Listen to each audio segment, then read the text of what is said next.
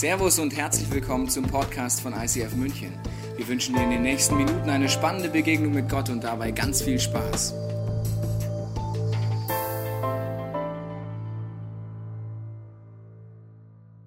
Herzlich willkommen hier im Neuraum. Herzlich willkommen auch in all unseren Location Altstadt, in Augsburg und Freising. Wir starten heute durch mit einem wunderbaren Thema, was mir immer wieder auffällt bei eigentlich Menschen, denen ich begegne, egal ob sie als Christ bezeichnen oder nicht als Christ bezeichnen. Wir haben ähnliche Vorurteile oft oder Prägungen in unserem Leben mit Gott und mit Kirche.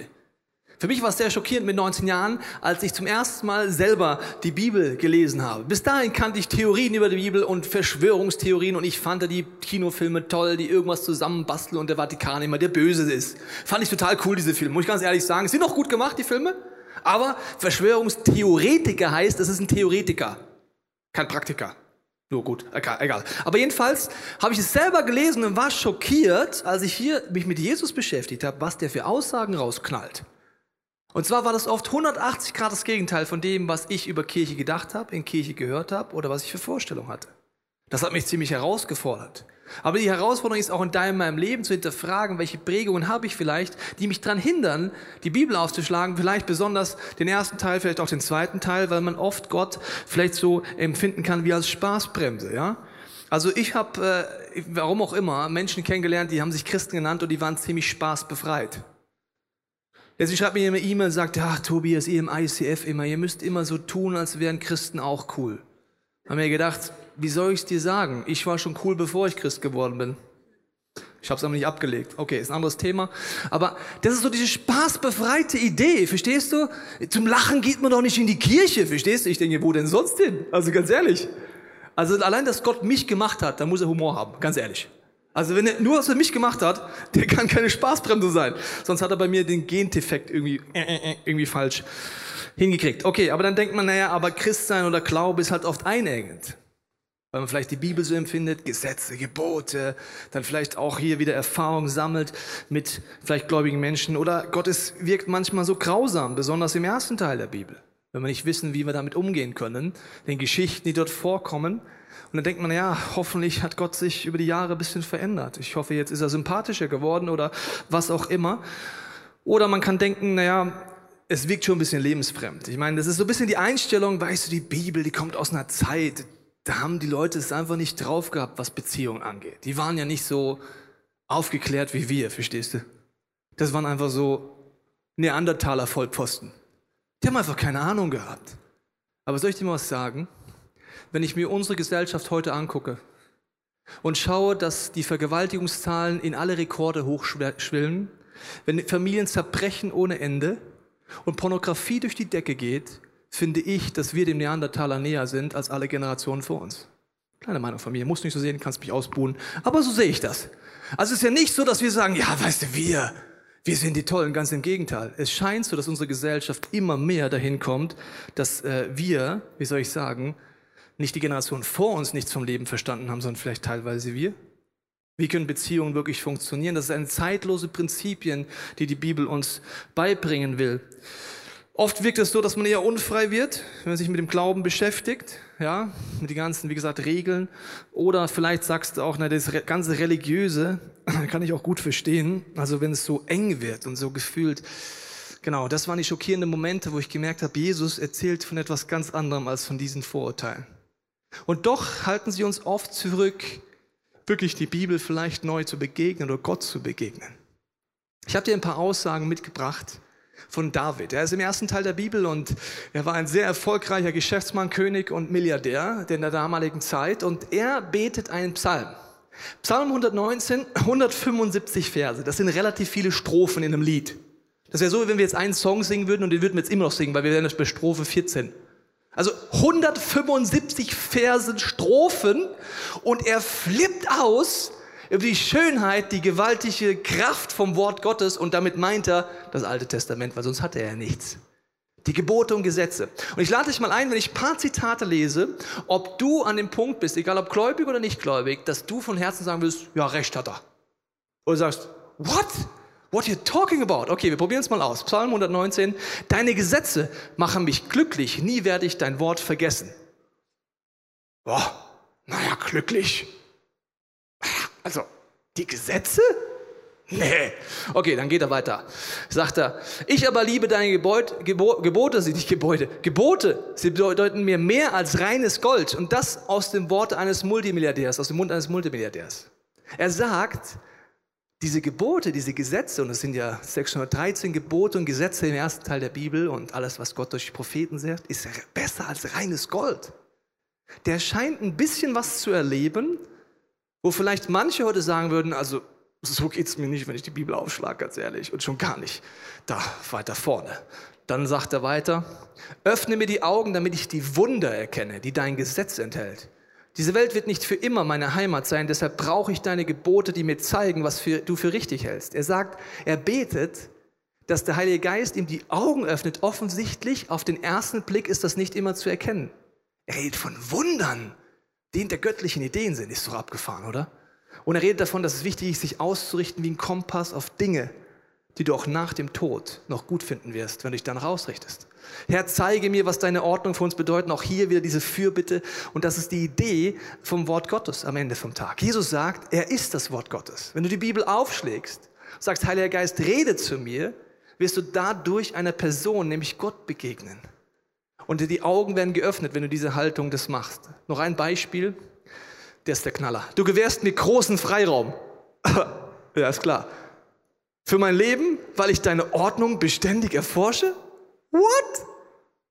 Freiraum? Freiheit durch Gebote und Gesetze? Das kann doch gar nicht sein. Hat er eine andere Bibel gelesen als ich? Hat er, hat er irgendwie gekifft? Was ist mit dem los? Der sagt hier ganz klar, er lebt eine Dimension, wie auch unsere letzte Serie Freiraum ist ja auch die Idee, hinter Geboten gibt es wie ein Wunder, eine Schönheit, die dich zum Aufblühen bringt.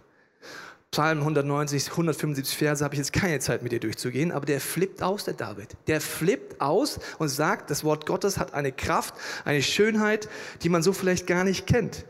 Weil wenn du die Bibel aufschlägst, sagst, ich will dadurch diesem Jesus mehr begegnen und sagst, Heiliger Geist, wirke, wird eine Kraft freigesetzt. Diese Kraft hat Sprengkraft, sie kann Dinge wegsprengen in deinen Gedanken, sie kann dir neue Gedanken geben. Das sieht dann ungefähr so aus.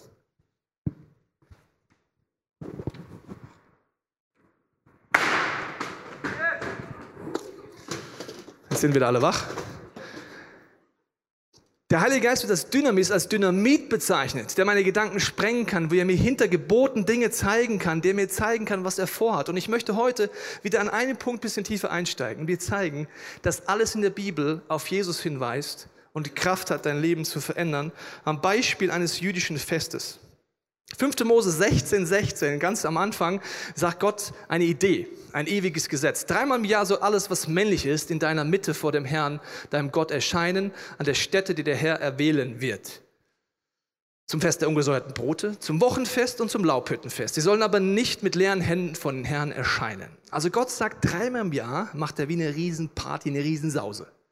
Und diese drei Feste sind folgende Feste, die eine ewige Ordnung sind. Das Pessachfest, das ist das äh, Fest der ungesäuerten Brote. Dort wird, haben wir uns schon angeguckt, letzten Wochen in der Momentum-Serie.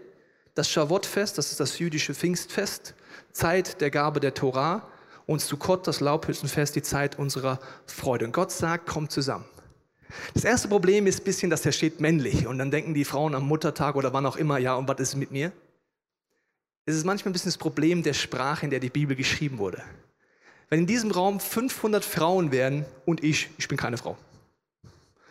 Wäre es in dieser Sprache, in der die Bibel geschrieben wird, würden wir die männliche Endung nehmen. Ist halt so. Ist ein bisschen suboptimal, aber ist so. Das heißt, es wäre eine männliche Endung. Also alles, was männlich ist. Ja, warte mal, war doch nur ein Mann. Ja ist halt die Sprache ein bisschen schwierig. Die Idee ist, dass die ganzen Familien kommen, die kommen auch in der Geschichte dann mit Kindern, mit allen vorbei und feiern dieses Fest. Und ich steige mal ein in der Postgeschichte 2, 1, weil demnächst haben wir ja hier diese Pfingstzeit auch und feiern Pfingsten und ich lese dir mal den Einstieg Apostelgeschichte 2, Vers 1 vor.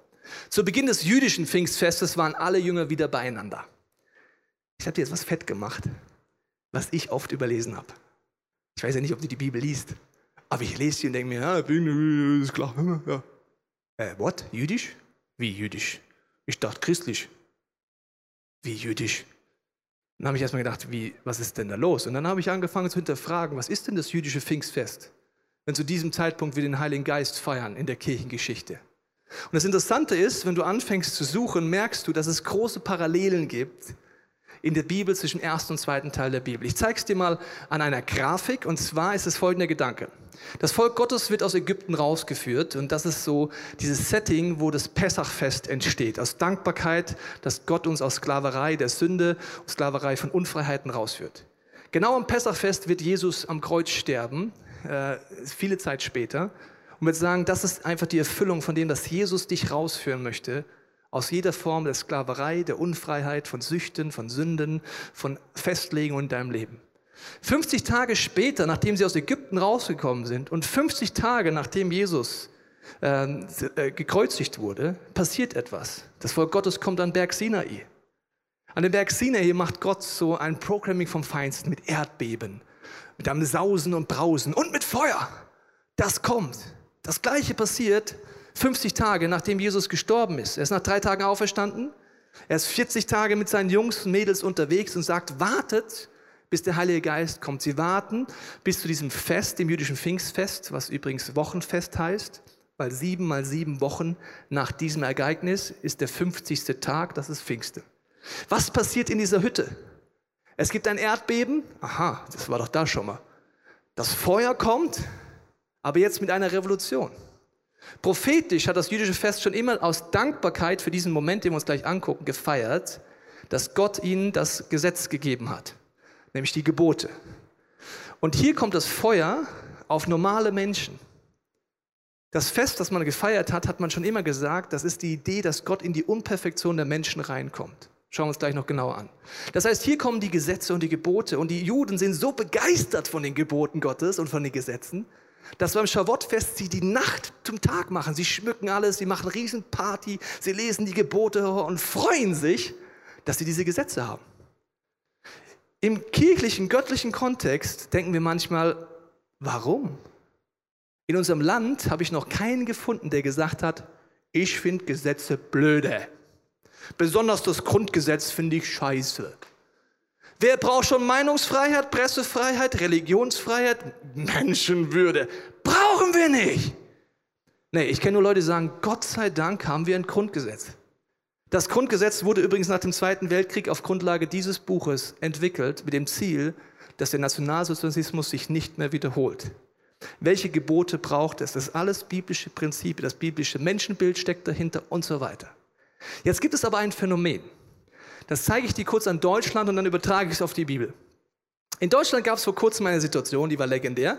Und zwar hat ein äh, Comedian in Deutschland ein Gedicht geschrieben über einen türkischen Ministerpräsidenten, den genau der jetzt gerade halt an der Macht ist, dummerweise. Der fand das nicht so lustig und hat Klage eingereicht. Es gibt einen Paragraph in Deutschland, den Paragraph der Majestätsbeleidigung, und hat gesagt, ich klage diesen Jan Böhmermann an. Jetzt musste Angela Merkel, auch genannt Angie, Angie, entscheiden, lässt sie die Klage zu, ja oder nein. Die Angie macht viel falsch, aber die macht auch einiges richtig. In dem Fall hat sie alles richtig gemacht und trotzdem kriegt sie einen Shitstorm vom Feinsten von den Deutschen. Die sagen, was soll das denn? Der türkische Ministerpräsident lässt auch keine Pressefreiheit zu, der lässt auch nicht zu, dann kann der in unserem Land doch bestimmt keine Rechte kriegen. Sehr gefährliche Einstellung. Die Angela Merkel hat gesagt, sie wird auf keinen Fall als Bundeskanzlerin die Gewaltenteilung aufheben. Sie wird sich auf keinen Fall über Gesetze stellen. Das machen Diktatoren. Wusstest du das? Die sagen, das Gesetz gibt, aber das gilt hier nicht. Ich entscheide einfach, du wirst verurteilt, du nicht. Du schon, du nicht. Dir lasse ich das Recht zuzuklagen, dir nicht. Dann bist du in der Diktatur. Und Angela Merkel hat gesagt, das Gesetz gibt es dummerweise noch. Ich finde das Gesetz nicht gut, aber es gibt es und deswegen werde ich die Klage zulassen und ich vertraue aufs deutsche Gericht. Darüber hinaus hat sie gesagt, wir werden das Gesetz ändern, weil es ist längst verjährt, diese Majestätsbeleidigungssache. Und jeder, der sich auskennt mit Gesetz, weiß, schlaue Angie. Weil wenn du ein Gesetz änderst und man in einem Gerichtsverfall noch darüber verhandelt, und so ein Fall Böhmermann, der kostet Monate. Das heißt, wenn unterwegs das Gesetz abgeschafft wurde, wegen dem du angeklagt wurdest, verfällt einfach dieses Gerichtsurteil. Das heißt, die Angie hat den Jan schon längst freigesprochen. Schon längst. Und was passiert in Deutschland? Shitstorm! Die spinnt doch die Merkel, ja? Und dann muss ich sagen, wenn man das Grundgesetz nicht versteht, ist es ganz schwierig, den Mund aufzumachen.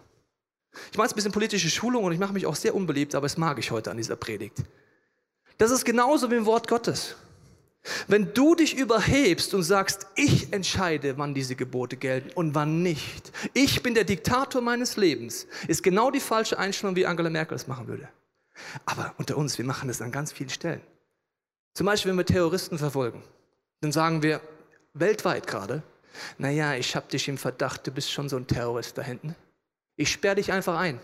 Ja, was ist mit Menschenrechten? Gelten für dich nicht mehr. Ich habe einen Verdacht, dass du ein Terrorist bist. Du könntest ja gefährlich sein.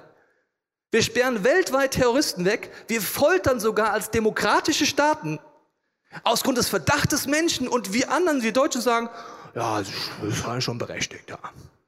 vielleicht ist es so ein IS-Freak, gell? Wie soll ich dir sagen? Menschenrechte sind Menschenrechte, weil sie für jeden Menschen gelten.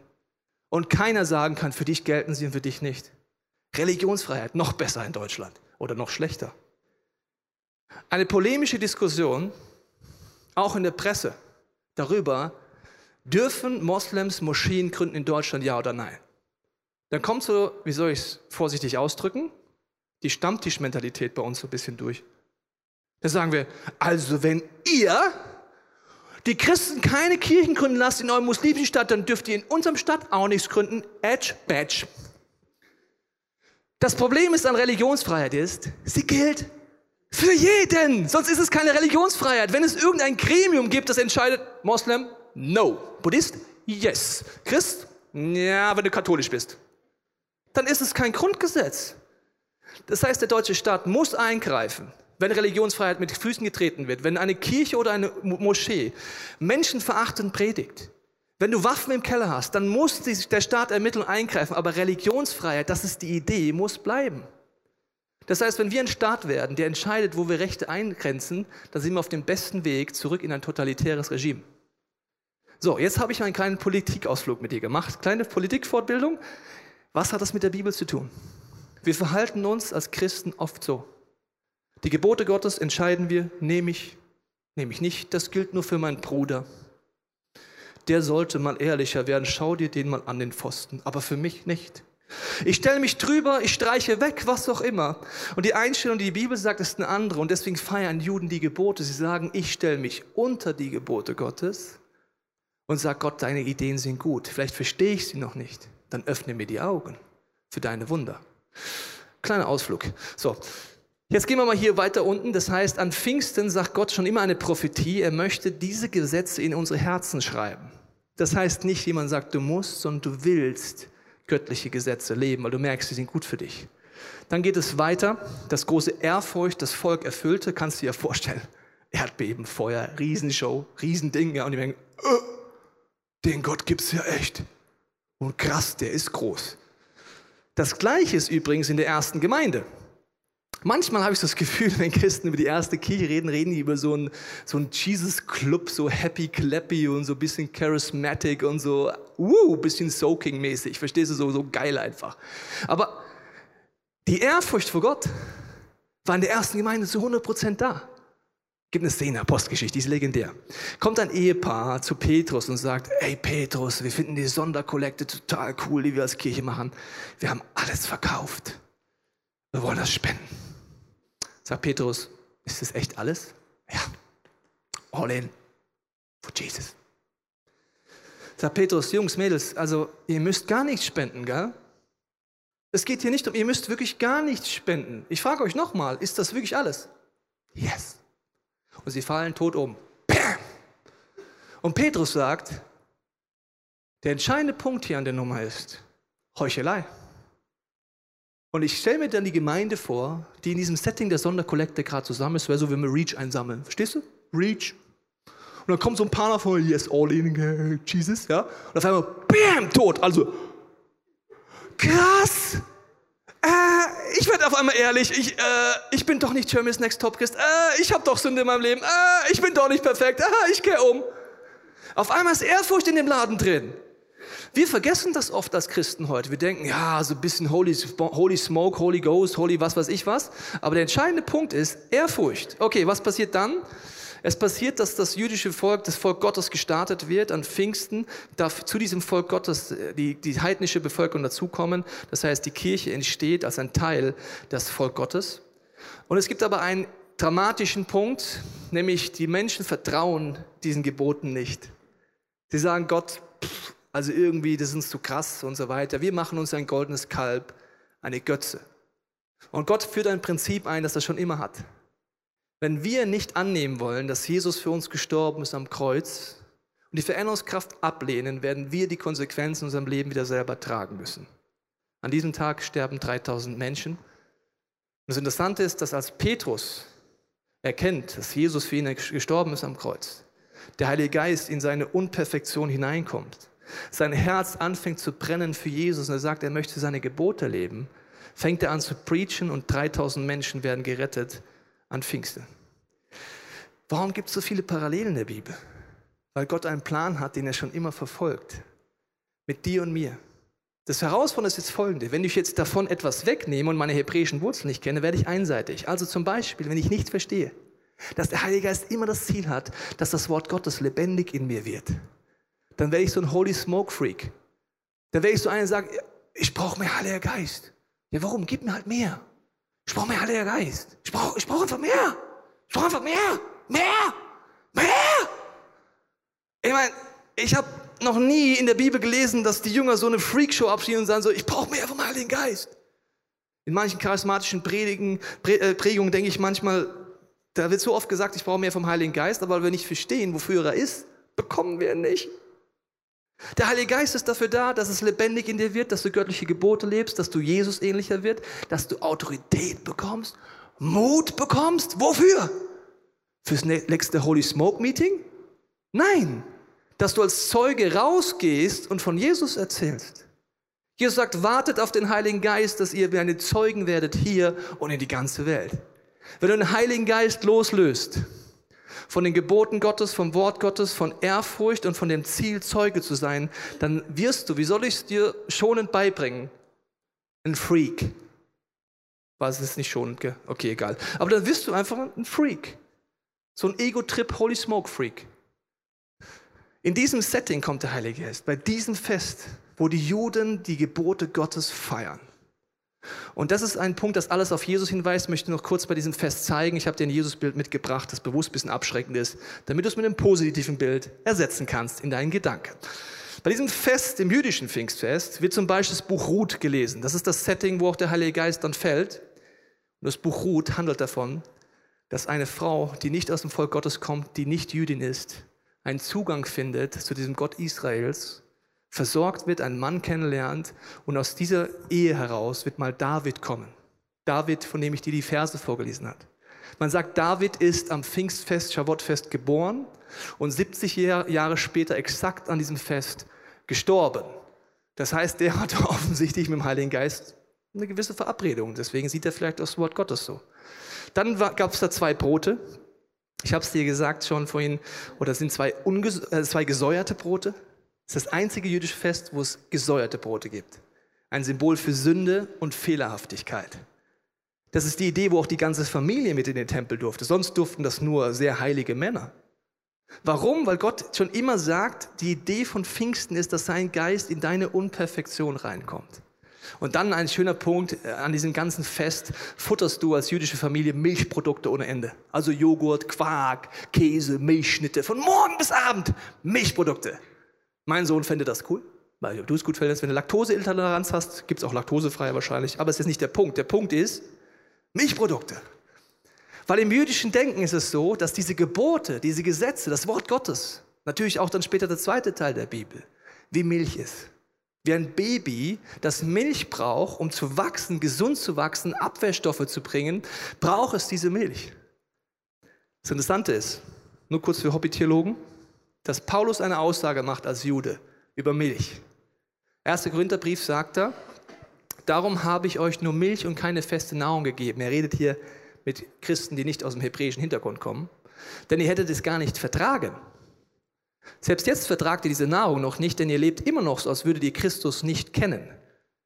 Als Jude, Schavottfest feiern, Milchprodukte, ist eine wichtige Auslegung, er sagt, weil ihr keinen Zugang zu den Geboten habt, keine Ehrfurcht vor Gott habt, Jesus Christus nicht diesen Maßstab in eurem Leben sein lasst, kann ich über die richtigen Tafelsachen mit euch noch gar nicht reden. Die Ideen, die Jesus eigentlich wirklich vorhat mit eurem Leben, das wäre too much. Also in diesem Fest weist alles auf Jesus hin.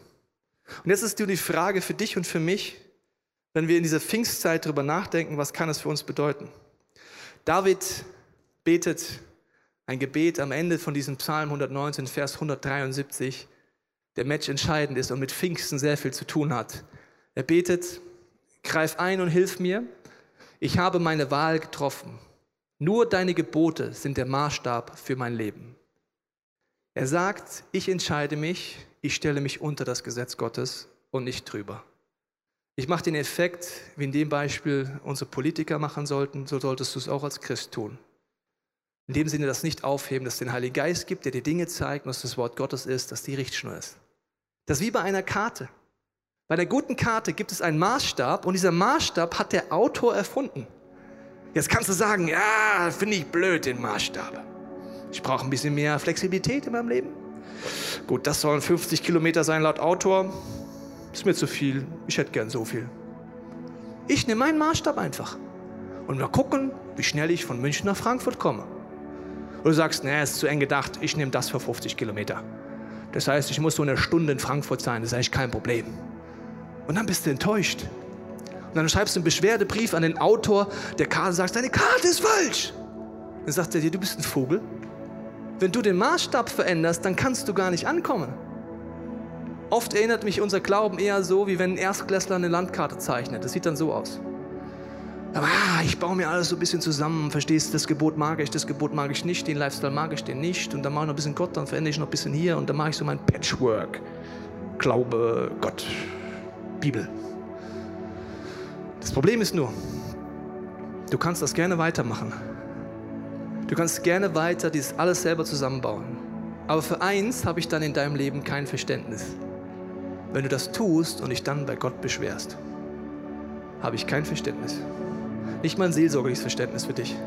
Wenn du die Maßstäbe veränderst, wie du willst, ist es ziemlich dreist, dich bei Gott zu beschweren, wenn du zum Beispiel mit dieser Karte durch die Wüste deines Lebens durchkommen willst, aber nicht durchkommst, keine Oasen findest, aber du hast es einfach selber gemacht. Das Wort Gottes ist für dich ein Punkt, wo du Entscheidungen treffen musst, irgendwann in deinem Leben. Und sagen, ist es der Maßstab? Als ich das getroffen habe vor vielen Jahren, hat sich mein Leben verändert. Ich sage, Gott, ich lese nicht die Bibel in dem Sinne, ich bitte dich, dass du anfängst, mich zu lesen. Ich biege mir die Sachen nicht hin, nur weil der Zeitgeist oder Medien Dinge sagen, egal in welchem Bereich. Ich will rausfinden, was deine Ideen sind. An Pfingsten gibt es für dich die Möglichkeit, verschiedene Reaktionen zu machen. Du kannst zum Beispiel sagen, Heiliger Geist, zeig mir, ob Jesus der Sohn Gottes ist. Weil die Bibel sagt, dass du nur durch den Heiligen Geist erkennen kannst, ob er der Sohn Gottes ist. Vielleicht ist das dein Experiment heute, in allen Locations dieses Gebet zu sprechen. Vielleicht ist für dich dran zu sagen, Gott, ich will eine Person werden, wo du deine Gebote in mein Herz schreibst. Ich wünsche mir, dass mein Herz so wird wie dein Herz. Oder vielleicht sagst du, Gott, ich will deinen Maßstab zu meinem machen. Ich will sagen, das Wort Gottes wird der Maßstab in meinem Leben, an dem ich suche, an dem ich ringe und wo ich sage, Gott, öffne mir die Augen für die Wunder, die ich nicht sehen kann.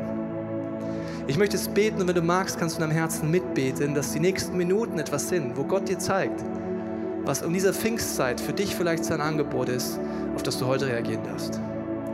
Vater, ich danke dir, dass wenn wir jetzt die Augen schließen, in allen Locations unser Herz öffnen, dass du, Heiliger Geist, anklopfst. Ich danke dir, dass wir heute Entscheidungen treffen dürfen. Dass wir heute sagen können, Heiliger Geist, zeig mir, ob Jesus der Sohn Gottes ist. Dass wir dir mehr Raum geben können dass Menschen heute eine neue Sehnsucht bekommen, auch dass dein Wort, dein Gebot in unser Herz geschrieben werden. Ich danke, dass du auch eine Sehnsucht freisetzt, unsere Kirche auf neue Art, dich zu suchen. Ich danke dir auch, dass du eine neue Sehnsucht freisetzt nach dir, Heiliger Geist. Und ich binde jede Angst in deinem Leben vor dem Heiligen Geist. Er will nur das fördern und erfüllen, was Gott schon immer geplant hat in deinem Leben, nichts anderes. Er möchte, dass es lebendig wird dass die Kraft Gottes freigesetzt wird und dass du ein Zeuge sein kannst in München, in Bayern, in Deutschland bis ans Ende dieser Welt. Ich bete, Heiliger Geist, dass du so zu uns redest, dass wir deine Stimme verstehen und reagieren können, dass das Wunder von Pfingsten sich wiederholt, dass jeder uns, von uns deine Stimme so versteht, wie wir es in unserem Herzen aufnehmen können. Ich bete um deinen Schutz für diese Zeit. Amen. Wir hoffen, dass dir diese Predigt weitergeholfen hat. Wenn du Fragen hast, kannst du gerne an info at icf-moenchen.de mailen und weitere Informationen findest du auf unserer Homepage unter www.icf-moenchen.de.